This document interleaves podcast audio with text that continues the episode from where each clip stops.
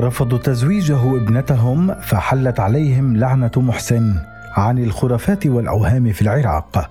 مصطفى منير كان يتغنى بشوارع بغداد العتيقة ويعمل حمالا لدى أحد التجار المحليين فأحب محسن جمال وهو من أهالي منطقة الشيخ عمر. امرأة تسكن بالقرب منه كان يراقبها من بعيد ويكتب إليها قصائد واشعارا شعبية ويلاحقها أينما ذهبت.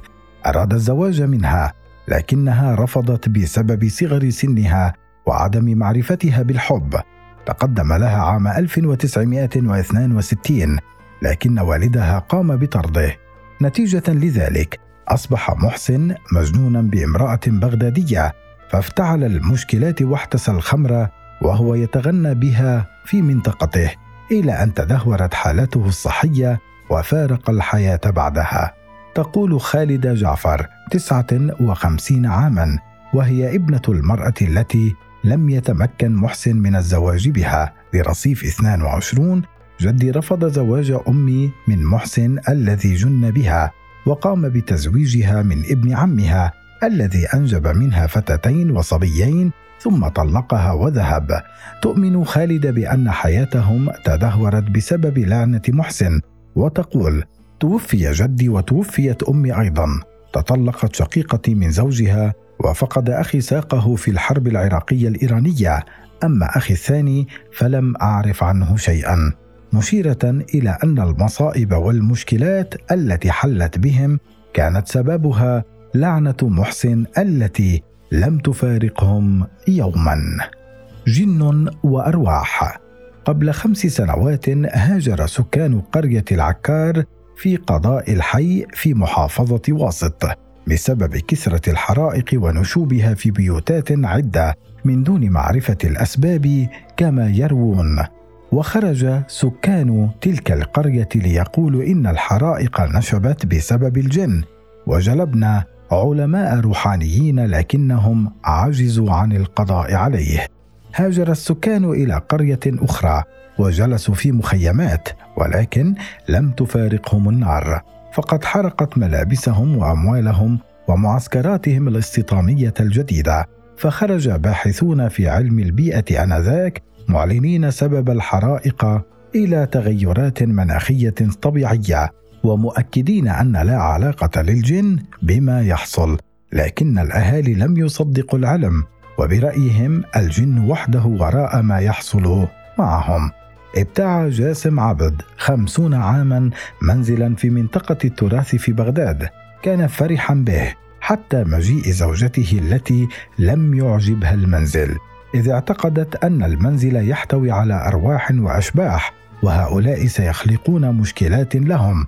لم يعر عبد أهمية لكلام الزوجة واشترى المنزل وسكنوا فيه. بعد شهرين عرضه للبيع بسبب المصائب التي حلت بينه وبين زوجته جراء إصرارها على بيعه لكن خوف زوجته أثر على بيعه وأصبح يطلق عليه المنزل المسكون الذي لا يرغب أي تاجر في شرائه بسبب سمعته السيئة. يقول الشاب أحمد البالغ من العمر 23 عاما وهو ابن جاسم. لرصيف 22 إن المنزل أصبح مسكونا لكون والدتي ترى بين حين وآخر. أحلاما وكوابيس تشير إلى أن الجن يجلس معنا. لم نستطع إخراج الأشباح من المنزل حتى شاعت سمعته داخل المنطقة ولم نتمكن من بيعه. قوة العقيدة. يقول الدكتور علي الوردي في كتابه خوارق اللاشعور. إن اللاشعور لا يعرف التمييز بين الحق والباطل أو بين الصواب والخطأ فالعقل الباطن عقل اليقين والعقيدة بينما العقل الظاهر هو عقل الشك والبحث والتفلسف. فخوارق اللاشعور إذا لا تدل على صحة العقيدة بقدر ما تدل على قوتها في النفس. ويتطرق الوردي في ممارسات الدراويش الصوفية ويقول حين يضربون أنفسهم بالسلاح ويغمدون الخناجر والسيوف في بطونهم ويأكلون النار يعتقدون اعتقادا تاما بأن تلك الفعاليات لن تؤثر بهم بسبب قوة عقيدتهم وإيمانهم المطلق موضحا أن تلك الخوارق تدخل في موضوع تأثير الفكر في البدن وهي في الواقع نتيجة عن سيطرة عقيدة معينة على بدن الإنسان. خداع الآلهة. يقول حصوى جابر وهو شاب عراقي يبلغ من العمر 35 عاما. لرصيف 22 إنه يعاني من حالة نفسية شديدة. رافقته منذ نعومة أظافره بسبب اسمه الغريب. فمنذ صغري لم أحب اسمي.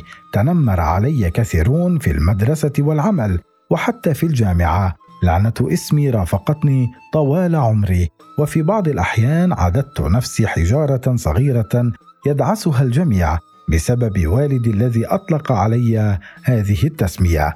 وتسمية الأسماء الغريبة موروثة منذ أجيال. أول من بدأ بها هم الأشوريون عام 1883 قبل الميلاد إذ كانوا يسمون أبناءهم أسماء قبيحة لخداع الآلهة. وعدم طلبها لهم فيما يطلقون على عبيدهم الأسماء الجميلة لتكون ضحية الأرباب.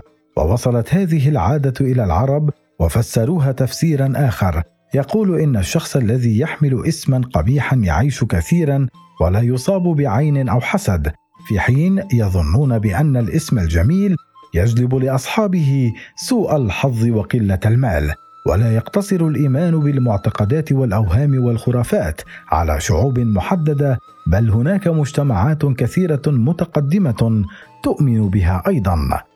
رائحة الخمر أبو نواس وهو أشهر شعراء عصر الدولة العباسية ولد في إيران ونشأ في جنوب العراق في محافظة البصرة وانتقل إلى بغداد عاصمة الخلافة ومحط آمال الشعراء وبعد سنوات عدة اتخذ ضفاف دجلة مكانا لشرب المشروبات الكحولية وكتابة الشعر وملجأ له في كل شيء. شاعت الخمرة في عصر أبي نواس وكثر شاربوها واشتد الجدل بين الفقهاء في أمر تحريمها وتحليلها وقد نشب الصراع بين أهل القديم والجديد. ووصف أبو نواس الخمر بأنه مادة روحانية تتصف باللطافة فيكاد الماء لا يمزجها. وهي نور متلألئ ولم يكتفي بهذا فقط بل وصفها أيضا بصفات الذات الإلهية وجعل لها الاء واسماء حسنى وصفات تجل عن الشبه والمثل وسميت أماكن عدة على اسم أبي نواس منها شارع أبو نواس الذي يمتد على الضفة الشرقية لنهر دجلة ويعد اليوم أحد معالم بغداد. وأصبح الشارع مكانا يرتاده الشباب لشرب المشروبات الكحولية متخذين من أبي نواس قدوة لهم. يقول أمين تسعة عشر عاما إن شارع أبو نواس يتميز بطاقة روحانية كبيرة وعندما نشرب الويسكي فيه نذهب إلى عالم جميل. في حين يخشى جبار ياسين 27 عاما الذي يسكن في منطقة السيدية في بغداد. من الذهاب إليه واصفا إياه بالمكان الذي يجلب الفقر والسوء عادا أن تشاؤم أبي نواس في حياته ومسيرته عالق في الشارع. طاقة وارتياح. تقول حوراء حسين 22 عاما لرصيف 22 الأحجار الكريمة تجلب لي الطاقة والنشاط والقوة والحيوية. أما الحقائب والأكسسوارات فلها طاقة روحانية أيضا مشيرة إلى أن الحقيبة الحمراء تجلب المال والرزق كونها تحتوي على اللون الأحمر الذي يرمز إلى النجاح والفرص. ويروي سائق الأجرة عباس فاضل 27 عاما ملابسي المفضلة تجلب الخير لي لا أستطيع استبدالها حاولت أكثر من مرة لكن لم أنجح بسبب قناعتي التامة بأن الرزق والراحة يرتبطان بالأشياء التي نحبها ونشعر بارتياح تجاهها.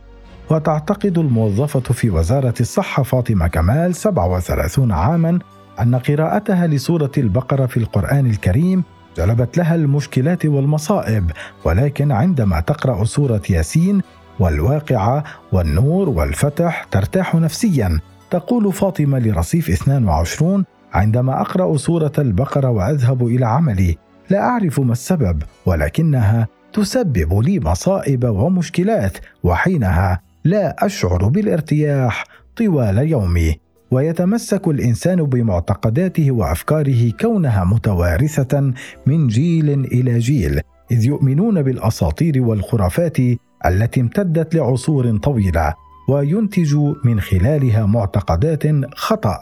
يتعلق بعضها بالتشاؤم أو التفاؤل بأشياء معينة مثل لجوء النساء قراءة فنجان القهوة وهن يبحثن في داخله عن حل لمشكلة مالية أو عاطفية. بحسب ما تقول الأخصائية النفسية شهرزاد العبدلي لرصيف 22 وتضيف الإنسان الجاهل أو المتوسط التعليم لا يجد نفسه في البحث والتحليل ولا يتأكد من المعلومات التي يحصل عليها من الآباء والأجداد وتاليا أصبحت المعتقدات الخطأ سائدة في المجتمع.